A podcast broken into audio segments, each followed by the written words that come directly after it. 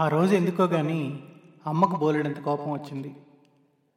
అసలు అమ్మకు కూడా అలాంటి పిచ్చి కోపం వస్తుందని అస్సలు తెలియదు నాకు. నాకు తెలిసి అమ్మకి ఎప్పుడు ఉత్తుత్తి కోపం వస్తూ ఉంటుంది అప్పుడప్పుడు. అప్పుడప్పుడు అని ఎందుకు అనడం అంటే అమ్మ ఎప్పుడు చక్కగా నవ్వుతూనే ఉంటుంది కనుక నాన్నకి కోపం కొంచెం ఎక్కువే. అందుకే ఎప్పుడూ గంభీరంగా మొహం పెట్టుకొని ఉంటాడు. నాతో కొంచెం ముద్దుగా మాట్లాడినా అమ్మతో ఎందుకో ఒకందుకు అస్తమానం గొడవ పెట్టుకుంటూనే ఉంటాడు. అదేం బుద్ధం మరి? నాన్నెంత చిరుబురుమంటున్నా సరే అమ్మ మాత్రం నవ్వు మొహంతోనే మాట్లాడుతూ ఉంటుంది. ఆ రోజున మాత్రం అమ్మ బంగారం రంగు మొహం కాస్త బాగా ఎర్రగా అయిపోయింది. పోయా పో పోతే పో నిక్షేపంగా పో అది ఎన్నాళ్ళు నీకు కూడు పెడుతుందో అది చూద్దామని నాన్నను విసిరుగొట్టింది. నాన్న మాత్రం అస్సలు నోరెత్తలా చెయ్యెత్తలా. తేలుగుట్టిన దొంగలాగా నోరు వాయి మూసుకొని బయటికి చక్కపోయాడు అది సరే. అమ్మ అది అని తెలిపింది పిన్నిని. ఆవిడ పేరు వరలక్ష్మి గారు. ఆవిడని పిన్ని అనాలని నాన్నే చెప్పాడు. కానీ వరలక్ష్మి గారిని పిన్ని అంటే మటుకు అమ్మ కోపం వస్తుంది. అలాగని అమ్మకు నచ్చదు కదా అని ఆవిడని వరలక్ష్మి గారు అన్నానో నాన్న కోపడతాడు ఈ గొడవ ఏమిటో నాకేం అర్థం కాదు. పెద్దవాళ్ళని గారు అనాలి కదా. పిన్ని అయితే పిన్ని అనే పిలవాలి కదా. మధ్యలో నన్నెందుకు కోపడటం? అలా బయటికి పోయిన నాన్న మళ్ళా మూడు రోజులైనా జాడలేకపోయేసరికి అమ్మబడ్డ గాబరా అంతా ఇంత కాదు. ఆ మాత్రం దానికి పోవయ్యా పో అని అనడం ఎందుకు చెప్పండి? వరలక్ష్మి గారిని పిన్ని అంటే చిరాకు పడుతుంది కదా. మరి నాన్న నన్ను వరలక్ష్మి గారింటికి తీసుకుపోతూ ఉంటాడే అప్పుడప్పుడు. కానీ అందుకు మాత్రం అమ్మ ఏమీ అందు. మరి అందుకు కూడా గోపడాలి కదా అమ్మ. కానీ ఏమీ అనదు. కొంచెం అప్రసన్నంగా ఉండిపోతుంది అంతే అది చిత్రంగానే ఉండదు మరి. అన్నట్టు చెప్పడం మర్చిపోయాను. వరలక్ష్మి గారు కూడా నన్ను ఎంత బాగా చూస్తారో. నాకు ఇష్టమని జంతికలు సున్నుండలు పెడతారు.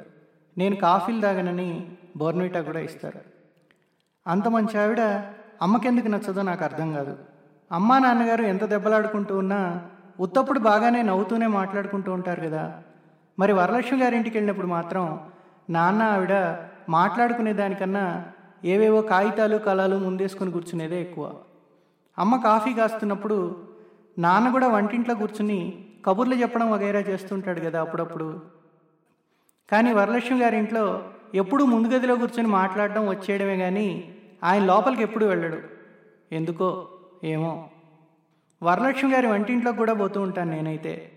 ఆవిడెంతో మంచి ఆవిడ కదా. ఆవిడ మంచం మీద పడుకుని నిద్రపోతాను అప్పుడప్పుడు. అయినా అస్సలు కోపడదు ఒక్కొక్కసారి అమ్మకన్నా వరలక్ష్మి గారే మంచిదేమో అని అనిపిస్తూ ఉంటుంది. మళ్ళీ అలా అనుకోవడం తప్పేమో అని అనిపిస్తుంది. కానీ ఏ మాటకు ఆ మాట చెప్పుకోవాలి కదా? వరలక్ష్మి గారు నన్ను అమ్మంత ప్రేమగానే చూస్తుంది కదా? అది నిజమే కదా? ఓసారి పది రూపాయల నోటు పారేశాను. పారేయాలి అని పారేసానా ఏంటి? ఆ నోటు మీద బోలెడు భాషల్లో అక్షరాలు వచ్చేసారు కదా? ఏమేమి అక్షరాలను చదవగలనా అని చూస్తుంటే అప్పుడు మంచి గాలి వచ్చి ఆ నోట్ని కాస్త ఎగరేసుకుపోయిందంతే ఇందులో నా తప్పే ఉంది. కానీ అమ్మ మాత్రం రెండు చెంపలు వాయించింది. పైగా ఓరి పిచ్చిరాముడు ఎలా బతుకుతావురా అని విసుక్కుంది. మరి వరలక్ష్మి గారు వంద రూపాయలు ఇచ్చేదన్నా కొనుక్కోనా అన్న అందా ఆ మధ్యన? అది కూడా పోయిందా లేదా? అసలు దాంతో ఏమేం కొనుక్కోవాలా అనే ఆలోచన ఒక పట్టాన దెక్క జాగ్రత్తగా ఆ నోటిని నా ప్యాంటు జేబులో దాచించాను. ప్యాంట్ మార్చినప్పుడల్లా అది జేబు మారుతూ కూడా వచ్చింది కదా.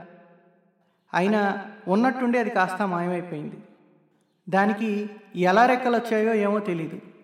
అసలు తప్పంతా నాన్నదే. దాచమని అమ్మ చేతికి ఇస్తానంటే ఆయన గారు వద్దు నువ్వే దాచుకోనకపోతే అది అసలు పోయేదా? పొమ్మన్నా కూడా మీరే చెప్పండి. నోటు కాస్త పోయిందనంటే పిన్ని కొట్టలేదు. సరికదా? పోనీలే నాన్న ఇందా అని మళ్ళీ ఇంకో వంద ఇచ్చింది. అందుకే అమ్మ కంటే పిన్నే మంచిదే అన్న అనుమానం వచ్చింది. ఎంతకీ ఆ అనుమానం తేలలేదు. ఓసారి వంటింట్లో దేనికోసమో వెతుక్కుంటూ డబ్బాలను అటు ఇటు గదిరిస్తుంటే ఒకటి కింద పడి అందులో ఉన్న కందిపప్పు అంతా నేలపాలైంది. అమ్మకు కొంచెం కోపం వచ్చినా చెవులు మేలేసింది. మరి వరలక్ష్మి గారింట్లో నేను ప్లేట్ సరిగ్గా పట్టుకోపోయేసరికి అది కాస్త కింద పడి జంతికలు సున్నుండలతో పాటు ఆ ప్లేట్ కూడా గోవిందా అంది. మరి వరలక్ష్మి గారు అసలు గొప్పలేదు. మళ్ళా మరో ప్లేట్లో అన్నీ తెచ్చిపెట్టారు నవ్వుతూనే. ఇలాంటివి ఇంకా కొన్ని ఉన్నాయిలేండి నాకేదన్నా సందేహం వస్తే అమ్మే కదా తీరుస్తుంది సాధారణంగా. కానీ చిక్కొచ్చి పడింది కదా ఇక్కడ. అమ్మ దగ్గర వరలక్ష్మి గారి పేరే ఎత్తకూడదు కదా మరి ఎలా అప్పుడప్పుడు నాన్న కూడా అనుమానాలు తీరుస్తూ ఉంటాడు కదా అందుకని నా అనుమానం కాస్త నాన్న దగ్గర ప్రస్తావించాను. ఈడ్చి దవడ మీద ఒకటి ఇచ్చాడు అమ్మతో ఎవరిని పోల్చకూడదు. తెలిసిందా? అని గర్జించాడు. దవడ వాచిపోతే వాచిపోయింది కానీ నాన్న మాట నచ్చింది. అవును అమ్మకు ఎవరూ సాటరారు. ఎట్టి పరిస్థితుల్లోనూ సాటరారు. బుద్ధొచ్చింది.